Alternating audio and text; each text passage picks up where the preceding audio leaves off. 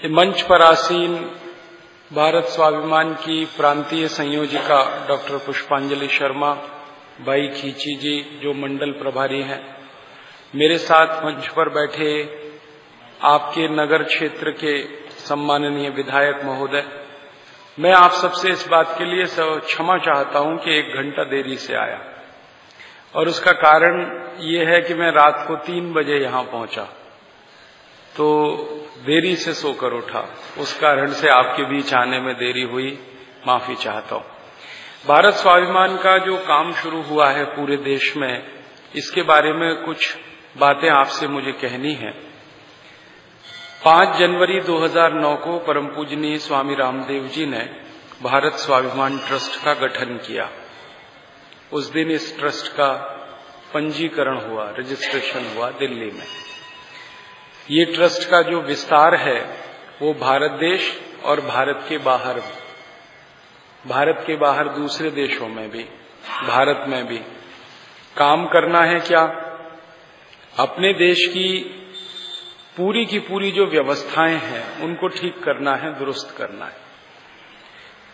एक अभियान तो परम पूजनीय स्वामी जी कई वर्षों से चला रहे हैं लोगों को स्वास्थ्य देने का। चिकित्सा मुक्त जीवन देने का निरोगी जीवन देने का योग और प्राणायाम की मदद से और आप सब उसमें लगे हुए हैं। सारे देश के करोड़ों लोगों को उससे लाभ हो रहा है। अब स्वामी जी ने एक दूसरा अभियान शुरू किया है कि देश के लोगों का स्वास्थ्य अच्छा हो जाए लोग निरोगी हो जाएँ, चिकित्सा मुक्त हो जाएँ, रोग मुक्त हो जाएँ और हर साल जो छह, साढ़े छह लाख करोड़ रुपए बर्बाद होता है इस देश में चिकित्सा व्यवस्था पर। वो पैसा खर्च होना बंद हो जाए।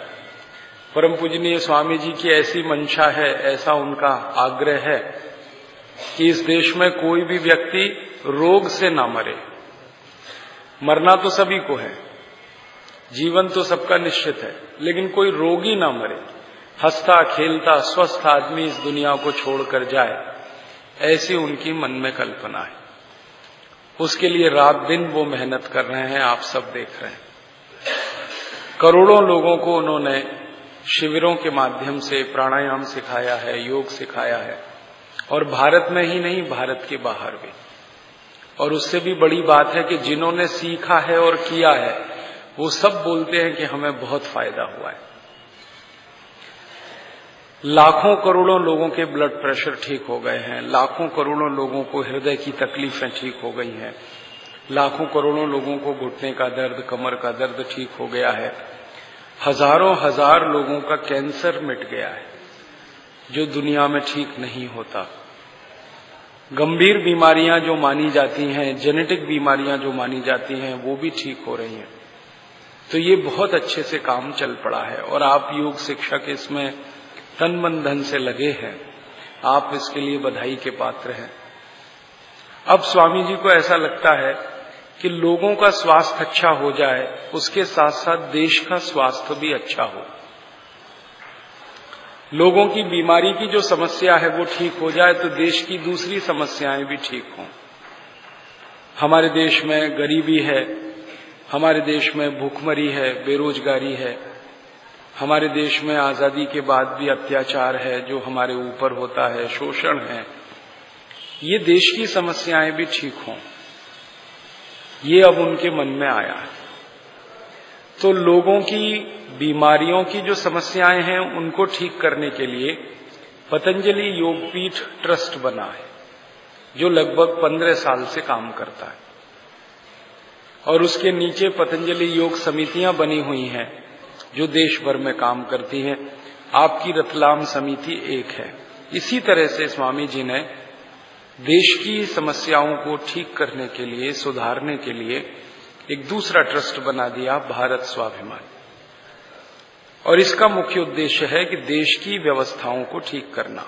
गरीबी, बेकारी, भूखमरी, अत्याचार, मारामारी, शिक्षा का प्रश्न, ये सारे प्रश्नों को इसमें हल करना। इस ट्रस्ट में परम पूजनीय स्वामी जी अध्यक्ष हैं, आचार्य बालकृष्ण जी इसके महामंत्री हैं। मुझे स्वामी जी ने राष्ट्रीय सचिव का दायित्व दे रखा है। सारे देश में दो लाख चालीस हज़ार अपने योग शिक्षक हैं, जो इस काम से जुड़े हैं। अगले साल जनवरी तक 11 लाख योग शिक्षक इस काम से जुड़ जाएँगे। इसके लिए काम तैयारी चल रही है। आप अगर आस्था चैनल में देखते होंगे तो हर हफ़्ते एक शिविर होता है हरिद्वार में अलग अलग राज्यों का। अभी थोड़े दिन पहले शिविर खत्म हुआ आंध्र प्रदेश का, उसके पहले उड़ीसा का, उसके पहले हुआ दिल्ली, हरियाणा, पंजाब, राजस्थान, छत्तीसगढ़, झारखंड, ऐसे कई राज्यों के शिविर हुए हैं। आने वाले समय में मध्य प्रदेश का शिविर होने वाला है सितंबर में बंगाल का शिविर होने वाला है, अन्य राज्यों के शिविर होने वाले हैं तो हर सप्ताह में पाँच छह दिन के शिविर होते हैं हरिद्वार में।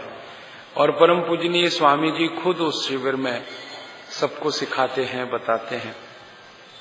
एक शिविर में छह से सात हज़ार लोग आते हैं। ऐसे जनवरी तक शिविर चलने वाले हैं तो इन शिविरों के माध्यम से लगभग 11 लाख लोग इस अभियान से जुड़ेंगे। ऐसी कोशिश हो रही है। फिर क्या हो रहा है? जनवरी के बाद स्वामी जी पूरे भारत के दौरे पे निकलना है, निकलने की तैयारी कर रहे हैं। एक एक ज़िले में एक एक दिन के लिए वो जाने वाले हैं। 680 ज़िले हैं इस देश में। तो लगभग 680 दिन का प्रवास स्वामी जी का होने वाला है।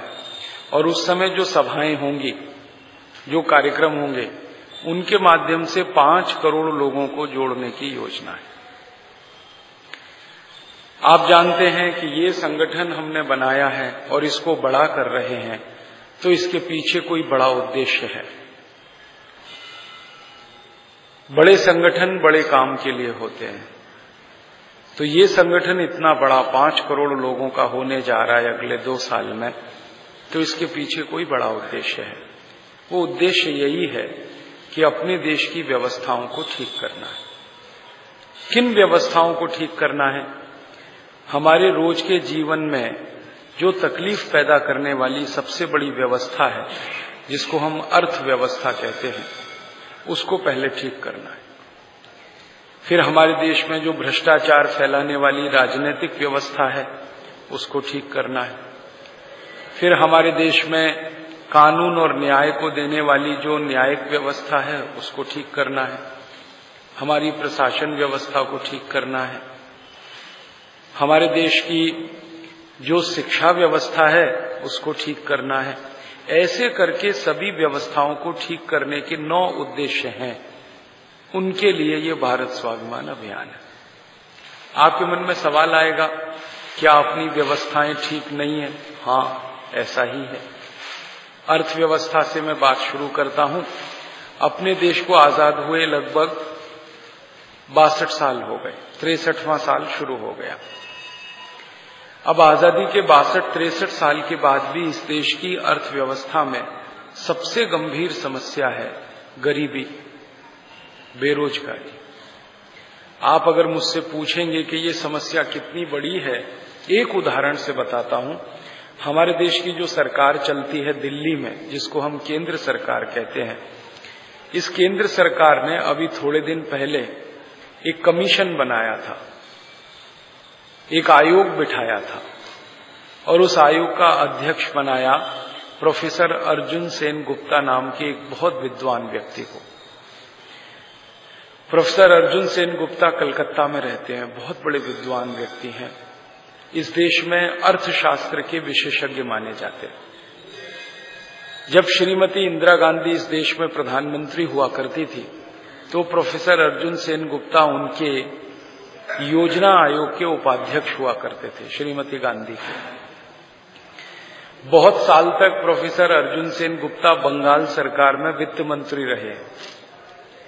दुनिया भर के 40 से ज़्यादा विश्वविद्यालयों में लेक्चर्स देने जाते हैं। बहुत विद्वान आदमी है। दुनिया उनका सम्मान करती है। तो भारत सरकार ने उनसे कहा कि आप पाँच साल एक अध्ययन करो, अभ्यास करो और ये बताओ कि गरीबी कितनी है, बेकारी कितनी है, भूखमरी कितनी है। आर्थिक समस्याएँ हमारी बताओ। तो उन्होंने बड़ी मेहनत करके एक रिपोर्ट बनाई है। बड़ी मोटी है।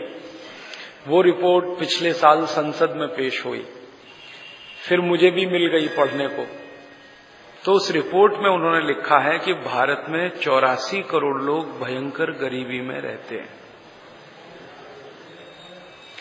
अब तक हमारी सरकार ये कहती थी कि 32 करोड़ लोग गरीब हैं इस देश में, जिनको इस देश में कहा जाता है गरीबी रेखा के नीचे। लेकिन प्रोफेसर अर्जुन सेन गुप्ता ने कहा कि ये 32 करोड़ नहीं है, ये चौरासी करोड़ और ये आंकड़ा उनको भारत के 31 राज्यों के भ्रमण के बाद पता चला।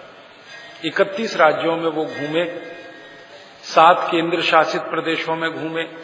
तब जाकर उन्होंने ये बताया कि चौरासी करोड़ लोग बहुत गरीब हैं। कितने गरीब हैं? एक दिन में वो बीस रुपए भी खर्च नहीं कर सकते। इतने गरीब हैं।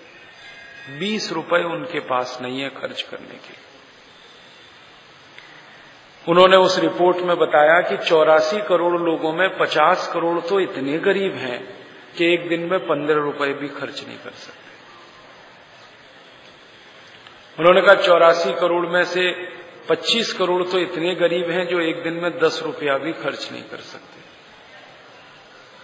और करीब 15 करोड़ लोग तो इतने गरीब हैं जो एक दिन में पाँच रुपए भी खर्च नहीं कर सकते। और सात करोड़ लोग इतने गरीब हैं जो एक दिन में एक रुपया खर्च नहीं कर सकते, सात करोड़।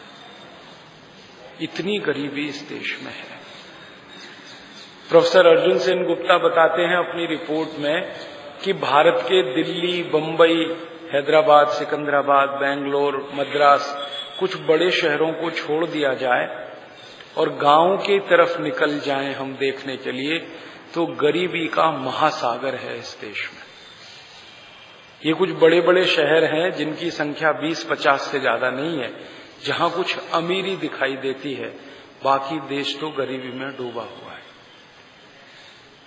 ये पहली बार देश को पता चला कि चौरासी करोड़ लोग गरीब हैं। मेरे को भी पता चला उसके बाद। मैं तो ये सोचता था बत्तीस करोड़। और उससे भी ज़्यादा गंभीर बात मुझे जो दूसरी पता चली जिसने भारत स्वाभिमान अभियान को बनाने में भूमिका निभाई, कि ये गरीबी आज़ादी के बाद लगातार बढ़ रही है, कम नहीं हो रही है। जब हम आज़ाद हुए 15 अगस्त 1947 को उस समय के आंकड़े हैं कि साढ़े चार करोड़ लोग गरीब थे इस देश में, अब आज़ादी के बासठ साल के बाद चौरासी करोड़ लोग गरीब हैं। क्या भयावह परिस्थिति आज़ादी के बासठ साल में 11 पंचवार्षिक योजनाएँ बनी हैं गरीबी दूर करने के लिए। 11 योजनाएँ बनी और हर योजना में गरीबी दूर करने के लिए 10 लाख करोड़ रुपए खर्च होता है। एक योजना बनती है ना पंचवार्षिक, जिसको आप फाइव ईयर प्लान कहते हैं। उसका सबसे प्रमुख मुद्दा होता है गरीबी हटाना, गरीबी मिटाना। उसके लिए 10 लाख करोड़ का बजट होता है एक योजना का। ऐसी 11 योजनाएँ बन चुकी हैं। माने 110 लाख करोड़ रुपए खर्च हो चुका है, लेकिन गरीबी बढ़ती ही जा रही है लगातार। साढ़े चार करोड़ से अब चौरासी करोड़ हो गए। मेरे जैसे लोग ऐसा सोचते थे कि जब हम आज़ाद हुए तो हम गरीब इसलिए थे कि अंग्रेज़ों ने हमको लूटा। ढाई सौ साल इस देश पर उन्होंने शासन किया। लूट लूट के सारा धन उन्होंने लंदन में जमा कर लिया। तो हम गरीब हो गए, साढ़े चार करोड़। लेकिन आज़ादी के बासठ साल के बाद तो चौरासी करोड़ लोगों की गरीबी। ये बात हमको पच नहीं पाई, हजम नहीं हो पाई। तो हमने इस दिशा में शोध करना शुरू किया कि आखिर इसका कारण क्या है। तो हमारे देश के लोगों के दिमाग में कुछ कारण हैं। उनमें से एक है, वो आपके मन में भी आता है। मुझे बहुत लोग सवाल करते हैं। वो ये कहते हैं कि राजीव भाई, गरीबी इसलिए है कि जनसंख्या बढ़ रही है हमारी। बहुत तेज़ी से बढ़ रही है। हमारी सरकार बताती है कि ऑस्ट्रेलिया नाम का एक देश, जिसकी जनसंख्या एक करोड़ अस्सी लाख है, इतनी संख्या हर साल हमारे देश में बढ़ जाती है। माने एक ऑस्ट्रेलिया देश इस देश में शामिल हो जाता है हर साल। तो इसका मैंने जानने का कोशिश की, अभ्यास किया तो पता चला जनसंख्या कोई बहुत ज़्यादा नहीं बढ़ रही है। 1947 में हम बत्तीस करोड़ थे, तैतीस करोड़ के आसपास थे, बत्तीस करोड़ अस्सी लाख, तैतीस करोड़ थे। अब 2009 में हम 115 करोड़ हैं। इसका माने जनसंख्या साढ़े तीन गुनी बढ़ी है। तो गरीबी भी साढ़े तीन गुनी बढ़नी चाहिए। तो गरीबी इस समय पंद्रह करोड़ के आसपास होनी चाहिए। अब ये समझ में नहीं आता कि जनसंख्या तो साढ़े तीन गुनी बढ़ी, गरीबी इक्कीस गुनी कैसे बढ़ गई? ये समझ में नहीं आता। गणित का साधारण सा विद्यार्थी इस बात को समझ सकता है कि अगर जनसंख्या साढ़े तीन गुनी बढ़ रही है तो गरीबी भी उसी अनुपात में बढ़नी चाहिए। तो बारह करोड़, पंद्रह करोड़ गरीब हो जाते, हम साढ़े चार करोड़ थे, पंद्रह करोड़ हो जाते। लेकिन हम तो चौरासी करोड़ कहाँ से हो गए? ये कोई गंभीर बात है। और इस गंभीर बात को जानने की जब हमने कोशिश की तो पता चला कि ये गंभीर बात पैदा हुई है पिछले बासठ साल में भारत के राजनीतिक भ्रष्टाचार से। हमारे देश में बासठ साल में भ्रष्टाचार 21 गुना बढ़ा है। 1947 में भारत के आंकड़े बताते हैं कि भ्रष्टाचार में जितना धन व्यर्थ होता था, बर्बाद होता था, उससे 21 गुना ज़्यादा अब होता है। तब सीधी सीधी सी बात समझ में आती है। भ्रष्टाचार माने लूट, आपके धन और संपत्ति की। तो अगर आपकी लूट 21 गुनी बढ़ गई है तो गरीबी 21 गुनी बढ़ने ही वाली है। तो इस देश की भ्रष्टाचार जो है, वो गरीबी की समस्या का बड़ा कारण है। हमारे देश में एक प्रधानमंत्री थे, उनका नाम था राजीव गांधी। आपने उनकी वो बात याद रखी होगी। वो कहा करते थे कि जब मैं किसी गरीब आदमी को विकास के लिए एक रुपया भेजता हूँ दिल्ली से तो उस आदमी के पास सिर्फ़ पंद्रह पैसे पहुँचते और उन्होंने खुद कहा था संसद में कि बीच के जो पिचासी पैसे हैं, वो हमारे नेता और अधिकारी मिलके खा जाते माने, विकास के लिए जो धन आवंटित होता है, उसका पिचासी प्रतिशत लूट हो जाती है। और ये राजीव गांधी ने कहा था उन्नीस सौ चौरासी में, उस समय भ्रष्टाचार कुछ कम था, अब 2009 आ गया। अब तो हमारे देश में भारत सरकार का एक बहुत बड़ा विभाग है, जिसको कहते हैं CAG controller and auditor general of India उनकी रिपोर्ट कहती है कि अब तो एक रुपया जब विकास के लिए नीचे भेजा जाता है तो गरीब आदमी तक सात से आठ पैसा ही पहुँचता है। अब तो हालत और खराब हो गई। आखिरकार ये सारा पैसा जाता कहाँ है? ये लूट जाता है। अधिकारी और नेताओं के द्वारा। फिर लूटने के बाद ये पैसा कहाँ जाता है? ये विदेशी बैंकों में जमा हो जाता है। आप पूछेंगे, जी, कितना लूट जाता है? हमने एक दिन आंकड़े बनाए, सरकार के अलग अलग विभागों से इकट्ठे किए। केंद्र सरकार हमसे टैक्स लेती है हर साल। कुछ नाम है उस टैक्स के, जैसे income tax, central excise duty. Central sales tax ऐसे केंद्र सरकार हमसे कुछ टैक्स लेती है। उसमें पूरे देश के लोगों से सवा छह लाख करोड़ रुपए इकट्ठा करते हैं। फिर राज्य सरकार टैक्स लेती है। मध्य प्रदेश की सरकार अलग लेती है। पंजाब, हरियाणा, उत्तर प्रदेश की अलग लेती है। इकतीस राज्यों की राज्य सरकार हर साल हमसे 12 लाख करोड़ का टैक्स इकट्ठा करती है। कुल मिलाकर। फिर म्यूनिसिपल कॉरपोरेशन टैक्स लेता है नगर पालिका टैक्स लेती है। तो भारत देश में जितने म्यूनिसिपल कॉरपोरेशन है, करीब चौदह से ज़्यादा है, चौदह सौ से ज़्यादा है, एक हज़ार चार सौ से ज़्यादा। वो टैक्स इकट्ठा करते हैं और वो करीब सवा दो लाख करोड़ रुपए ले लेते हैं हमसे। तो म्यूनिसिपल कॉरपोरेशन राज्य सरकार और केंद्र सरकार, तीनों मिलाकर 20 लाख करोड़ रुपए ले लेते हैं हमसे, हर साल। मेरे जैसे लोग सरकार के अधिकारियों को पूछते हैं कि ये 20 लाख करोड़ का तुम करते क्या हो? कहते हैं, जी, विकास करते हैं इसका। तो 20 लाख करोड़ तो इतनी बड़ी रकम है, एक दिन मैंने इसका हिसाब निकाला था कि इस रकम का अगर हम सरकार को देना बंद कर दें, टैक्स भरना बंद कर दें, और ये रकम हम गरीबों में बांट दें तो हर गरीब इस देश में लखपति हो जाता है। एक ही साल में। दो तीन साल की बात नहीं कर रहा एक ही साल। बीस लाख करोड़ रुपए अगर हम इकट्ठे कर लें आपस में मिलके और सरकार को बीच में से निकाल दें कि भाई तुम जाओ, तुम्हारा काम नहीं, हम कर लेंगे इस काम को। क्योंकि इतनी अकल तो हमको भी है जो उनको है। हम भी वही दाल रोटी खाते हैं जो ये सरकार के अधिकारी खाते हैं। कोई बहुत होशियार तो है नहीं, हमारे ही बीच में से गए हैं। तो अगर इनको बाहर कर दें और 20 लाख करोड़ से देश के विकास की योजना बनाएँ तो मैंने एक दिन सोचा कि 20 लाख करोड़ का सोना खरीद लें, मान लो। इतना सोना आता है कि छह लाख पैंतीस हज़ार तीन सौ पैंसठ गाँवों की एक एक सड़क सोने से बन सकती है। माने बीस लाख करोड़ की रकम में जो हम उद्योग लगाएँगे, फैक्ट्री जिसको आप कहते हैं अंग्रेज़ी में, कारखाना। तो इतने कारखाने लगेंगे कि 60 करोड़ लोगों को रोज़गार मिल जाएगा इस देश में। तो 20 लाख करोड़ से एक साल में तो गरीबों को अमीर कर सकते हैं, दूसरे साल में सोने की सड़कें बना सकते हैं, और तीसरे साल में सारे लोगों को रोज़गार दे सकते हैं। फिर करेंगे क्या? चौथे साल क्या करेंगे? 20 लाख करोड़ तो फिर आएगा चौथे साल। तो चलो, स्कूल बना देंगे, कॉलेज बना देंगे, हॉस्पिटल खोल देंगे। सब करने के बाद फिर पाँचवें साल तो कुछ नहीं बचता करने के लिए।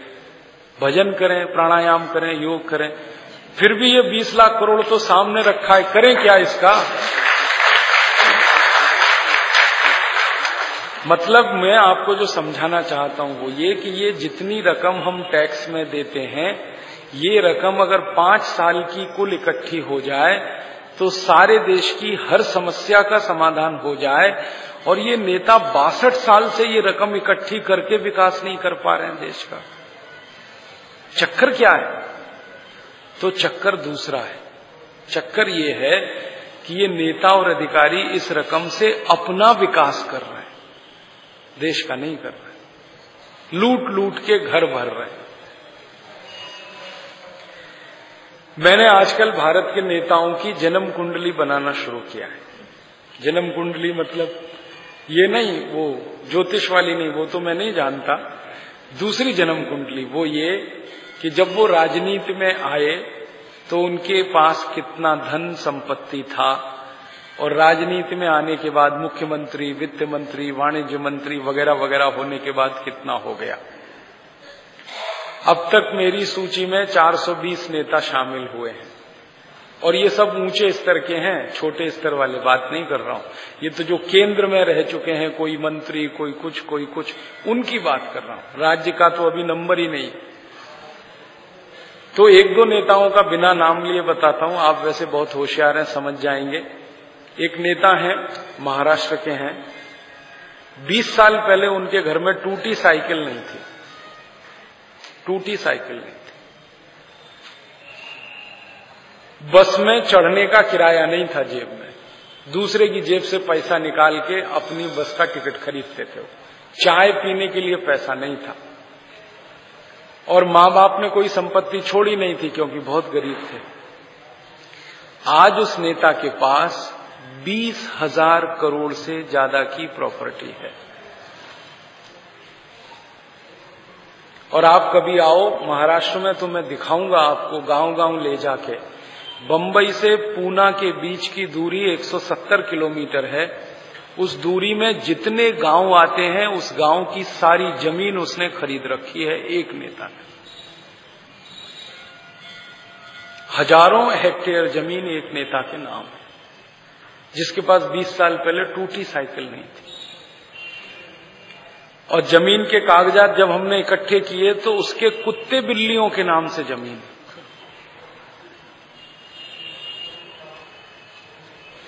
ऐसी लूट मची हुई है इस देश में। एक और बताता हूँ, एक नेता है हमारे महाराष्ट्र में। बंबई में 20 साल पहले दादर रेलवे स्टेशन पे वो भाजी बेचता था। भाजी मरे पालक, मेथी, सब्ज़ी बेचता था। माफ़ करिएगा, सब्ज़ी। भाजी मराठी शब्द है, सब्ज़ी बेचता है। स्टेशन पे बैठ के। आज उसके पास बंबई शहर में पच्चीस हज़ार करोड़ की संपत्ति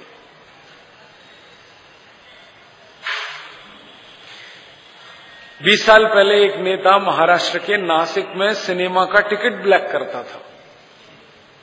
सिनेमा का टिकट ब्लैक करता था। आज उसके पास पूरे महाराष्ट्र में तीस हज़ार करोड़ की संपत्ति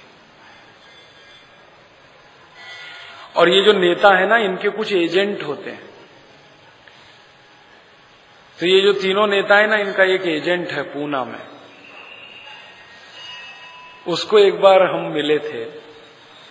वो कहता है कि मेरे पास बहत्तर हज़ार करोड़ की संपत्ति है। तीनों का बाप है वो। और थोड़े दिन पहले सीबीआई ने बताया, सीबीआई आप जानते हैं इस देश की जाँच करने वाली संस्था, और एक दूसरी संस्था है, research and analysis wing R A W raw, और एक संस्था है, एनफोर्समेंट डायरेक्टरेट, प्रवर्तन निदेशालय। ये तीनों बोलते हैं कि उस एजेंट का स्विट्जरलैंड की बैंक में खाता है, उसमें बहत्तर हज़ार करोड़ जमा है। जब हम उसको मिले थे तो पूछा, भाई, तुम्हारा बहत्तर हज़ार करोड़ कैसे हो गया? तो उसने कहा कि, बहुत सारे नेता अपना पैसा मेरे पास रखते हैं, मैं उसको स्विस बैंक में रख देता हूँ। ऐसे हो गया। तो हमने कहा, नाम बता दो। उसने कहा, ऐसे नहीं बताऊँगा। तो कैसे बताओगे? तो वो कहता, मेरा नार्को टेस्ट करा दो, फिर मैं सब बता दूँगा। ऐसे बताऊँगा तो ये मार डालेंगे मुझको। मेरी तो ज़िंदगी चली जाएगी। तो आप ऐसा करो, मेरे ऊपर मुकदमा करो। वो खुद कहता है। मेरे ऊपर केस करो। मेरा नार्को टेस्ट करवा दो। उसमें सब बोल दूँगा मैं। तो मेरी जान भी बचेगी और आपको पता भी चल जाएगा कौन कौन बेईमान है। वो खुद कहता है। ऐसी लूटखोरी हो। अब एक सोचो, एक आदमी ने बहत्तर हज़ार करोड़ जमा कर रखा है।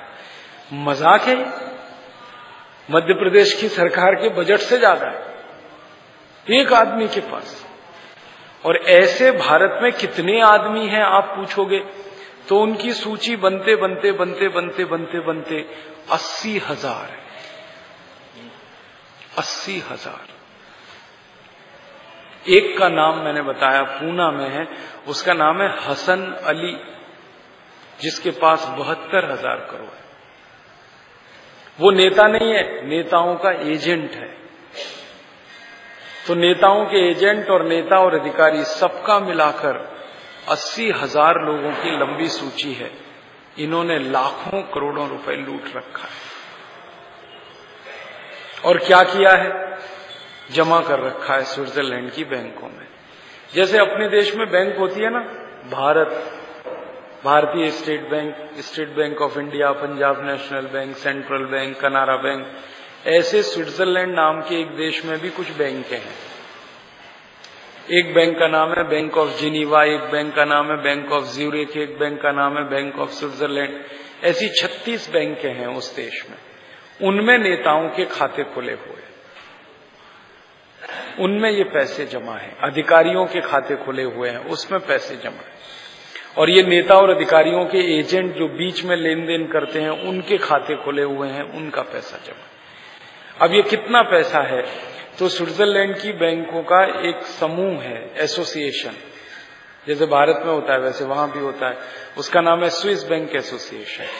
उन्होंने ये बताया पिछले साल कि भारत के नेता और अधिकारियों का, उनके बैंकों में जो खाता है, उसमें एक हज़ार पाँच सौ अरब डॉलर जमा है। इसको अगर गणित से हम मदद करके निकालें रुपए में, एक डॉलर में पचास रुपए होते हैं और एक अरब में सौ करोड़ होते हैं। तो एक हज़ार पाँच सौ में सौ करोड़ का गुणा करो, फिर उसमें पचास का गुणा करो। तो ये पिचहत्तर लाख करोड़ रुपए इतना लूटा हुआ धन विदेशी बैंकों में है। और फिर थोड़े दिन पहले एक और बात पता चली कि स्विट्जरलैंड की बैंकों में ये जो धन जमा है, पिचहत्तर लाख करोड़, इसके अलावा कुछ और देशों में भी है।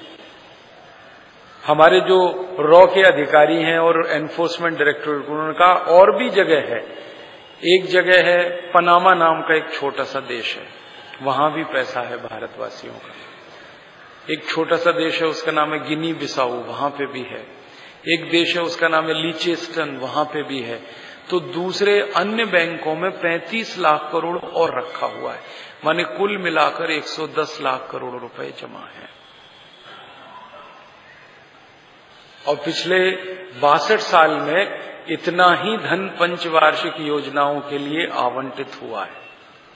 इतना ही पूरा इन्होंने लूट के जमा कर रखा है। फिर आप बोलेंगे कि अगर सारा का सारा धन लूट के इन्होंने जमा कर रखा है तो पिछले बासठ साल में थोड़ा बहुत जो विकास का काम हुआ है, कुछ सड़कें बनी हैं, कुछ पुल बने हैं, कुछ फ्लाईओवर बने हैं, कुछ तो हुआ है ना, कुछ कॉलेज बने हैं, कुछ कारखाने लगे हैं, ये कहाँ से हुआ है फिर? तो इस पर जब हमने अध्ययन किया तो पता चला ये सब कर्जे से किया है।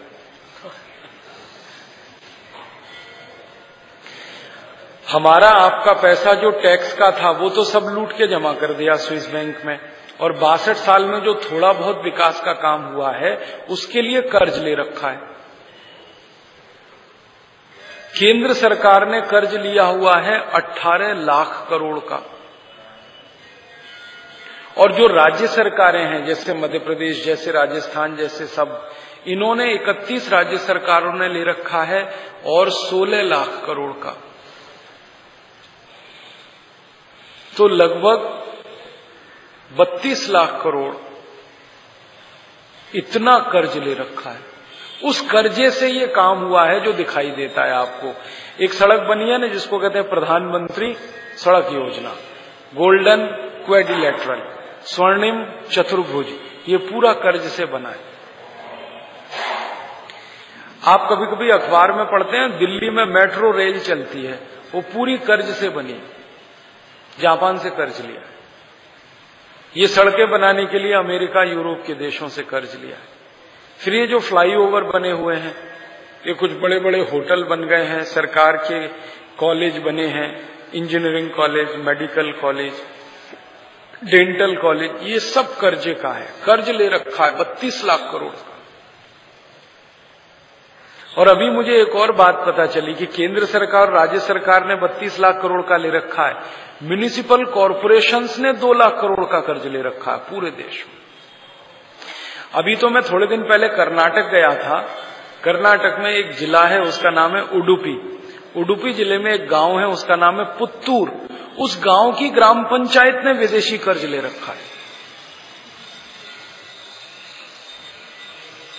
पुत्तूर ग्राम की ग्राम पंचायत के सरपंच को मैंने पूछा, भैया, तुमने ये विदेशी कर्ज क्यों ले लिया? तो उसने कहा कि जब प्रधानमंत्री ले सकता, मैं क्यों नहीं ले सकता? वो देश का प्रधानमंत्री है, मैं गाँव का प्रधानमंत्री, मैं भी ले सकता हूँ। मैंने कहा, तुम्हारी जुगाड़ कैसे लगी ये कर्ज लेने की? कैसे कनेक्शन बना तुम्हारा? तुम वर्ल्ड बैंक कैसे पहुँच गए? एशियन डेवलपमेंट बैंक कैसे पहुँच गए?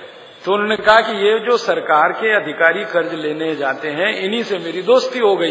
इन्होंने मुझे बता दिया, मैंने एप्लीकेशन दे दिया एशियन डेवलपमेंट बैंक में उन्होंने कर्ज दे दिया। मैं बोला, ऐसे दे दिया? उसने कहा, नहीं, पूरे गाँव की संपत्ति गिरवी रख के मैंने कर्ज ले लिया।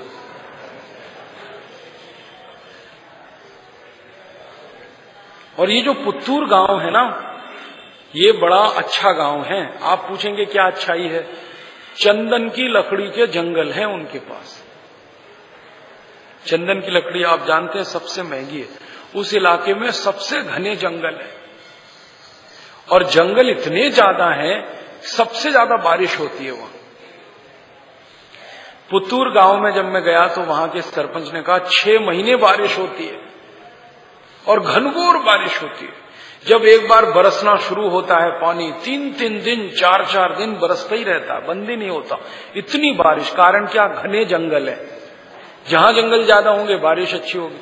और वो सब जंगल चंदन की लकड़ी के हैं। वो सारे जंगल उसने गिरवी रख दिए हैं, विदेशी कर्ज लेने के गाँव पंचायत की ज़मीन गिरवी रख दी है, सब संपत्ति गिरवी रखी है। मैंने सरपंच को कहा कि ये कर्ज वापस नहीं कर पाए तो तो उसने कहा, मुझे क्या लेना देना? अगला सरपंच भुगतेगा। मैंने तो ले लिया। मैं पूछा, तुम लाए क्यों हो इस कर्ज को? करोगे क्या इसका? कहता, जी, गाँव में पानी की व्यवस्था करनी है। मैंने कहा, इसके लिए सत्तर करोड़ डॉलर थोड़ी लगता है। ये तो छोटी रकम का काम है। उसने कहा, उसकी पाइपलाइन बिछानी है, ये करना है, वो करना है। सब उसने हिसाब बता दिया। मैं पूछा, तुम पाइपलाइन बिछा रहे हो? उसने कहा हाँ मैंने ठेका दे दिया, ये कर दिया, पाइपलाइन बिछ रही है। पानी कहाँ से लाओगे तो तालाब बनेगा। तालाब है क्या? अभी नहीं है। पाइपलाइन बिछ रही है, तालाब नहीं है अभी। वो कब बनेगा? मालूम नहीं। पाइपलाइन बिछ जाएगी, पैसा खर्च हो जाएगा, तालाब है नहीं। पानी आएगा कैसे? तो कह रहा है कि, दोबारा चुन के आया तो और कर्ज लाऊँगा तो फिर तालाब बनाऊँगा तो फिर पानी आएगा। ऐसे चलता है ये देश। आप सोचो इस देश को कि जितना हमने टैक्स में दिया, वो सब खा पी के नेताओं ने जमा कर दिया। थोड़ा बहुत जो विकास काम है, वो सब कर्जे से होता है। अब ये कर्ज ले लेते हैं तो ब्याज देना पड़ता है। बिना ब्याज का कर्ज कौन देगा हमको? अब ब्याज देना पड़ता है तो उसके लिए फिर पैसे चाहिए। तो नेताओं को फिर क्या लगता है कि ब्याज के पैसे भरने हैं तो लोगों को टैक्स और बढ़ाते जाओ। तो टैक्स बढ़ा बढ़ा के आपसे ब्याज का पैसा निकालते रहते हैं। और जितना ज़्यादा ब्याज लगेगा टैक्स उतना ज़्यादा लगाएँगे। टैक्स जितना लगेगा, महँगाई उतनी बढ़ती जाएगी। तो आप कभी ये सोचते हैं कि पंद्रह पैसे किलो का नमक आपको पंद्रह रुपए का क्यों मिलता है? महँगाई है।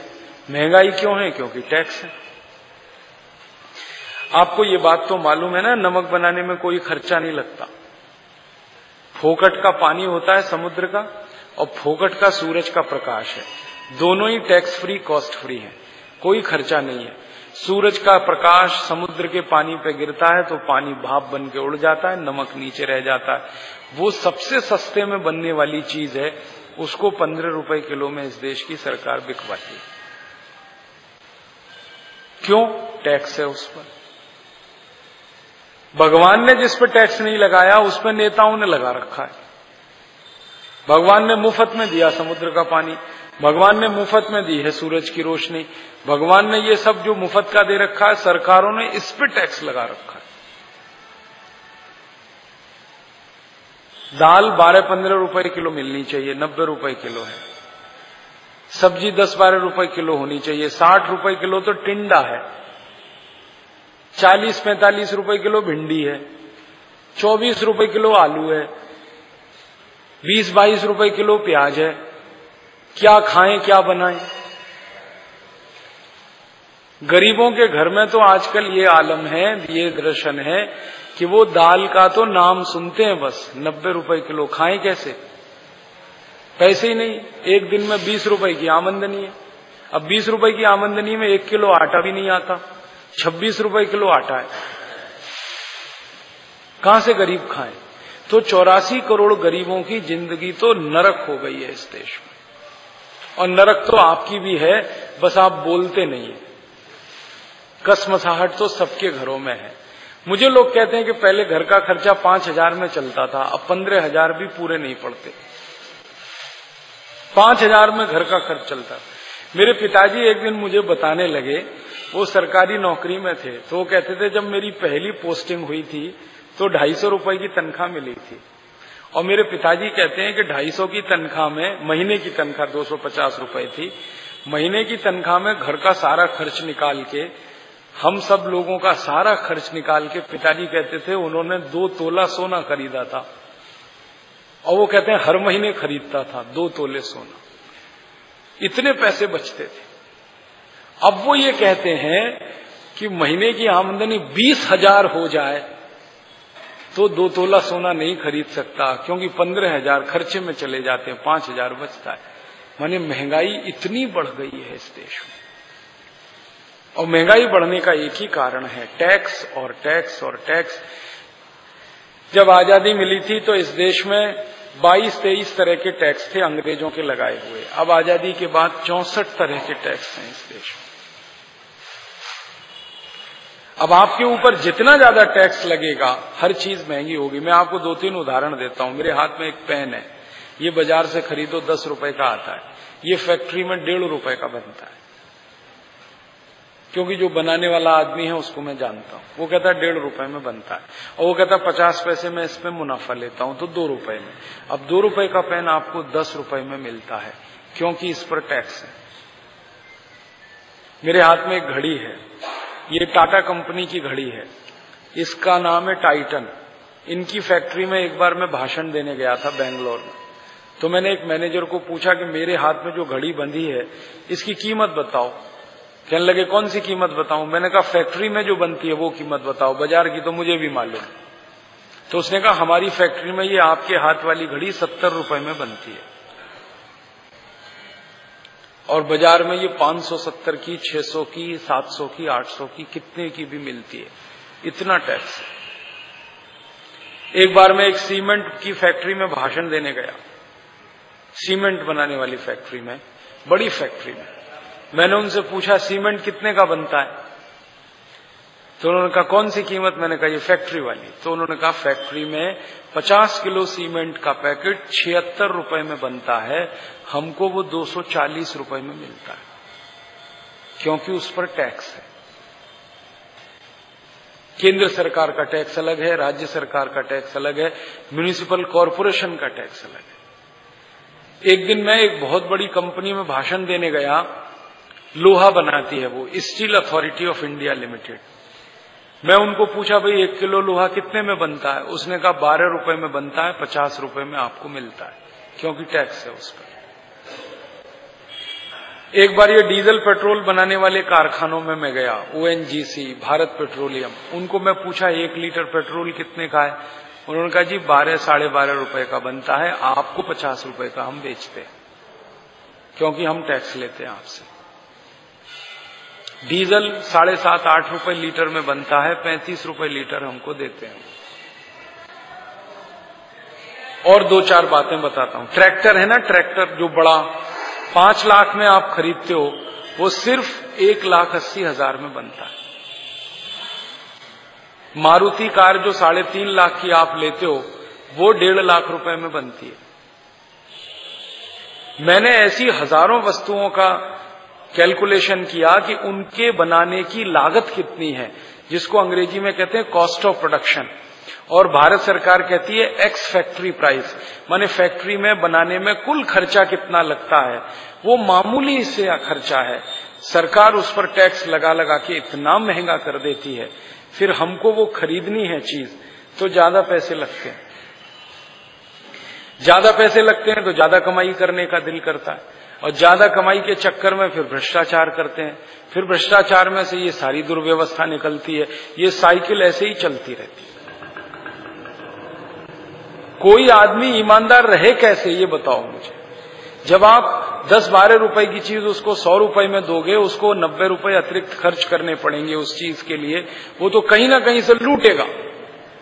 तो ये लूटखोरी की व्यवस्था टैक्स में से निकलती है। और ये हमारे लिए फिर ऐसी स्थिति पैदा कर देती है कि हम गरीब होते जाएँ, महँगाई बढ़ती जाए, बेरोजगारी बढ़ती जाए इस देश में, ये समस्याएँ हमारे देश में तो आप पूछोगे जी इनका कुछ समाधान है? हाँ है।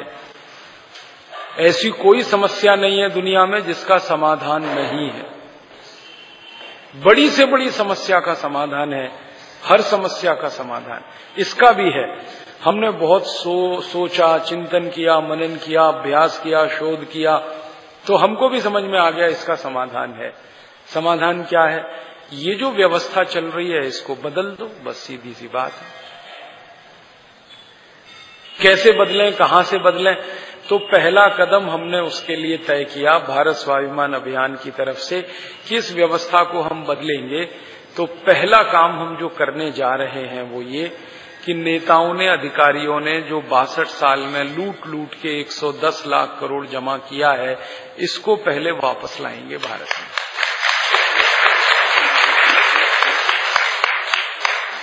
ये स्विस बैंकों में है, विदेशी बैंकों इसको वापस। क्योंकि ये हमारा पैसा है, आपका पैसा है। अब आप बोलेंगे, आएगा कैसे? ऐसा कोई रास्ता है?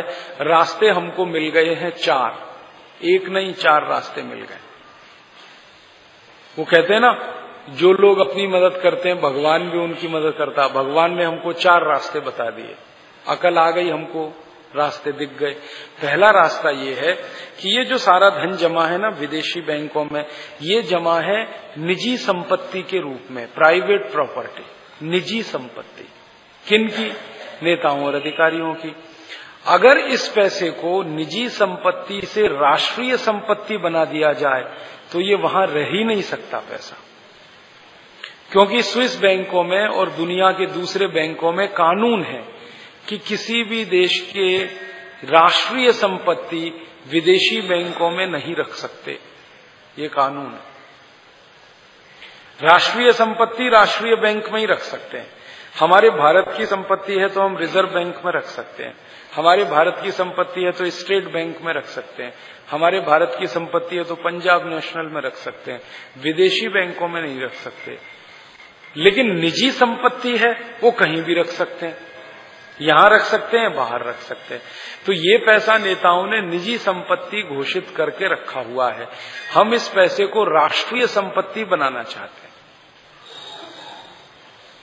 तो आप बोलेंगे, कैसे होगा? एक कानून बनाने से ये हो जाएगा।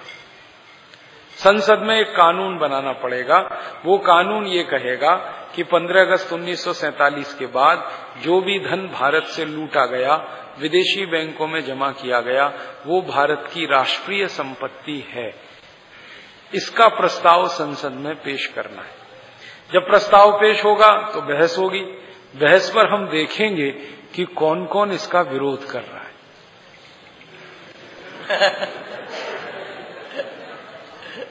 जो विरोध करेगा, पक्की बात है, उसी का खाता है विदेशी बैंक। वरना कोई विरोध क्यों करेगा? मेरा तो पैसा है नहीं, मैं क्यों विरोध करूँगा? मैं तो कहूँगा कानून बने, जिनका है वो विरोध करेंगे। तो हमने तो ये एक रास्ता निकाला कि जिस दिन ये बहस होगी, ये थोड़े दिन में होने वाला है। आप उस दिन टीवी ज़रूर चालू करना अपना। बाकी दिन आप देखो, मत देखो, संसद की कार्यवाही, उस दिन ज़रूर देखना। हम आपको एसएमएस करेंगे। सारे पतंजलि योग पीठ शिक्षकों को एसएमएस होगा। बहस होती है ना? एक लोकसभा टीवी चालू हुआ है। आपको मालूम है, लोकसभा टीवी। उस पर पूरी बहस आती है, वो ज़रूर देखना। और हम कोशिश करेंगे कि नेशनल चैनल पे भी आए, डीडी वन पे आए। अपने आस्था चैनल पे तो पूरी बहस दिखाएँगे। तो बहस देखोगे आप तो देखो कौन विरोध कर रहा है और कौन उसका समर्थन कर रहा है। तो पहचान लेना आपके विरोध कौन कौन कर रहा है।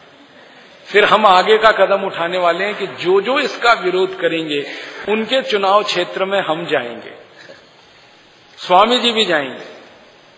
स्वामी जी ने बोला, मैं जाऊँगा। और उनकी पोल खोलेंगे। पोल क्या खोलेंगे?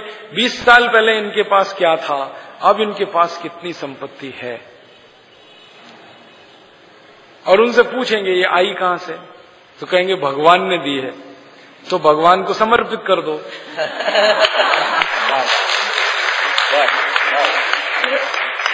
भाई, यही तो कहेंगे ना, भगवान ने दी है तो भगवान को समर्पित कर दो। और भगवान जिसको देंगे, उसको देंगे। भगवान देश के लिए कहेंगे तो देश का खर्चा करेंगे उसमें से। तो ऐसे करके ये एक रास्ता है, संसद से कानून बनाने का। दूसरा, आप ये बोलोगे, ये मानेंगे ही नहीं। मान लो संसद में सब विरोध करेंगे। एक भी समर्थन नहीं करे, ऐसा भी हो सकता है। बिल्कुल हो सकता है। सबके सब विरोध करें, एक भी हमारी बात का समर्थन ना करे, तब क्या करेंगे हम? तब हमने दूसरा संकल्प लिया है कि फिर एक नई संसद हम बनाएँगे।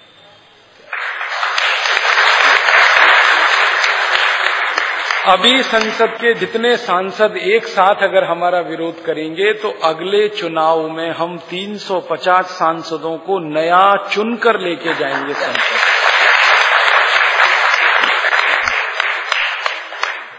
और जो नए सांसद चुन के आएँगे, वो समाज के ऐसे लोग होंगे जो ईमानदार, कर्मठ, निष्ठावान, जिनके जीवन में अंदर बाहर सब एक जैसा है।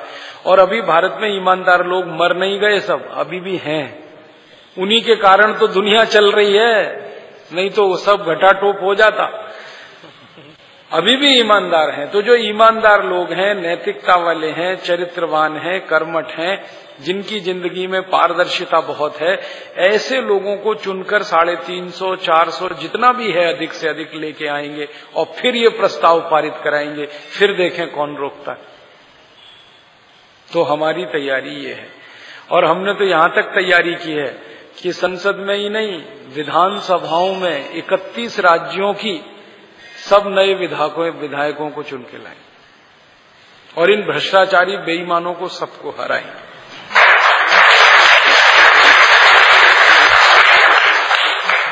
जनता हमारा साथ देगी, इसका हमें भरोसा है। क्यों? क्योंकि हमारा जो नेता है, वो एक सन्यासी है। इसलिए जनता साथ देगी। सन्यासी की इस देश में सबसे बड़ी इज़्ज़त है। आपको तो मालूम है, इस देश में सन्यासी आ जाए तो राजा सिंहासन छोड़ के खड़ा हो जाता है। इतनी इज़्ज़त है इस देश में। और कोई ऐसे ही सन्यासी नहीं हो जाता। बहुत तपस्या लगती है, बहुत तप लगता है।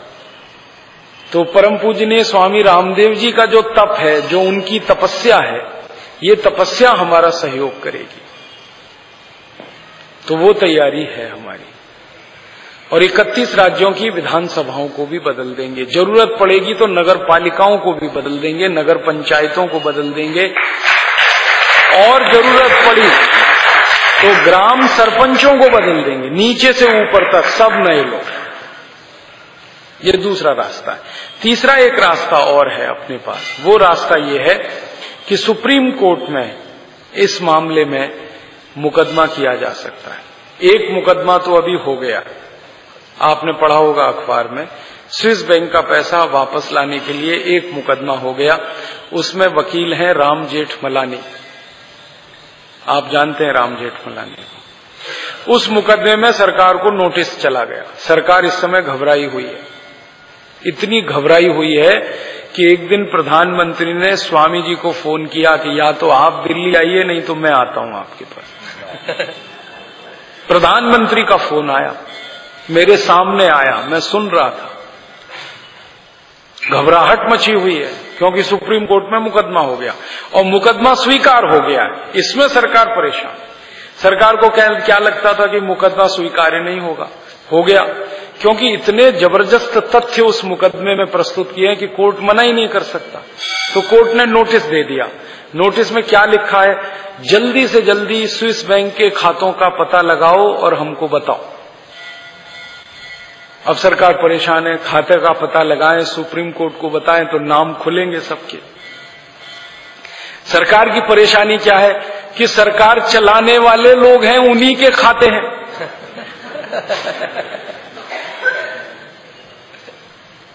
तो उन्होंने पता स्वामी जी को क्या कहा? आप थोड़ा समय दे दो हमको।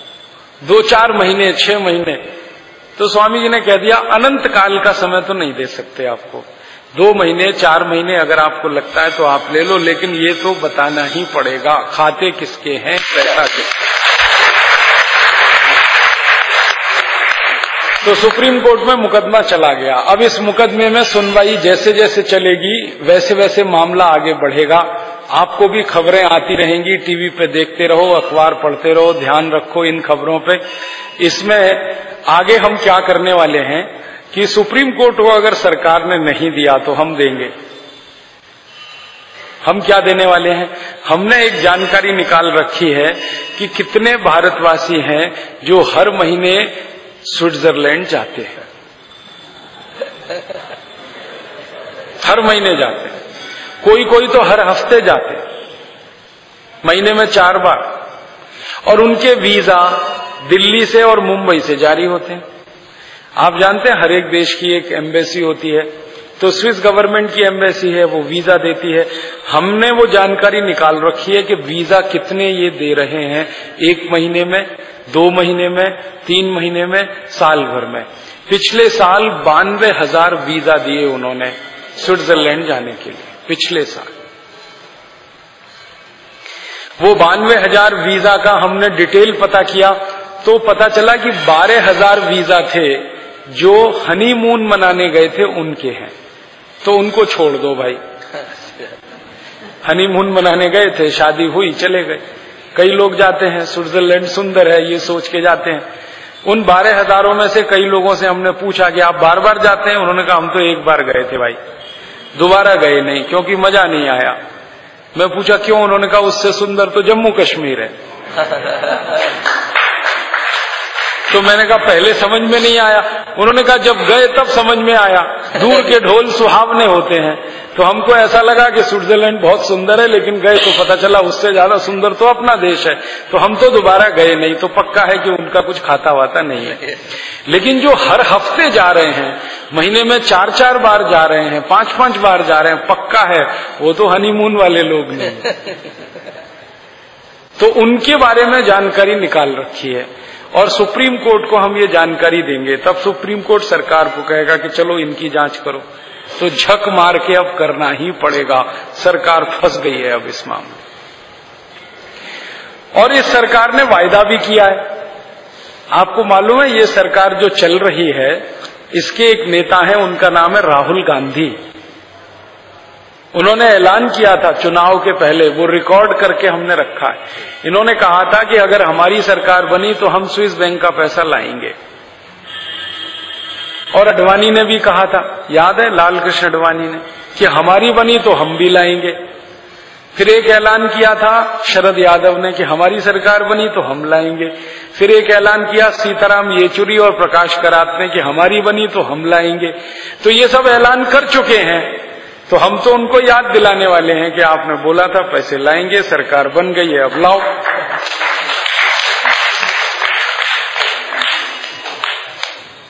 और इस मामले में बातचीत चल रही है। स्वामी जी दो तीन बार मिल लिए सारे बड़े नेताओं से। अब वो यही कह रहे हैं कि स्वामी जी बस समय दे दो दो महीने, चार महीने, छह महीने।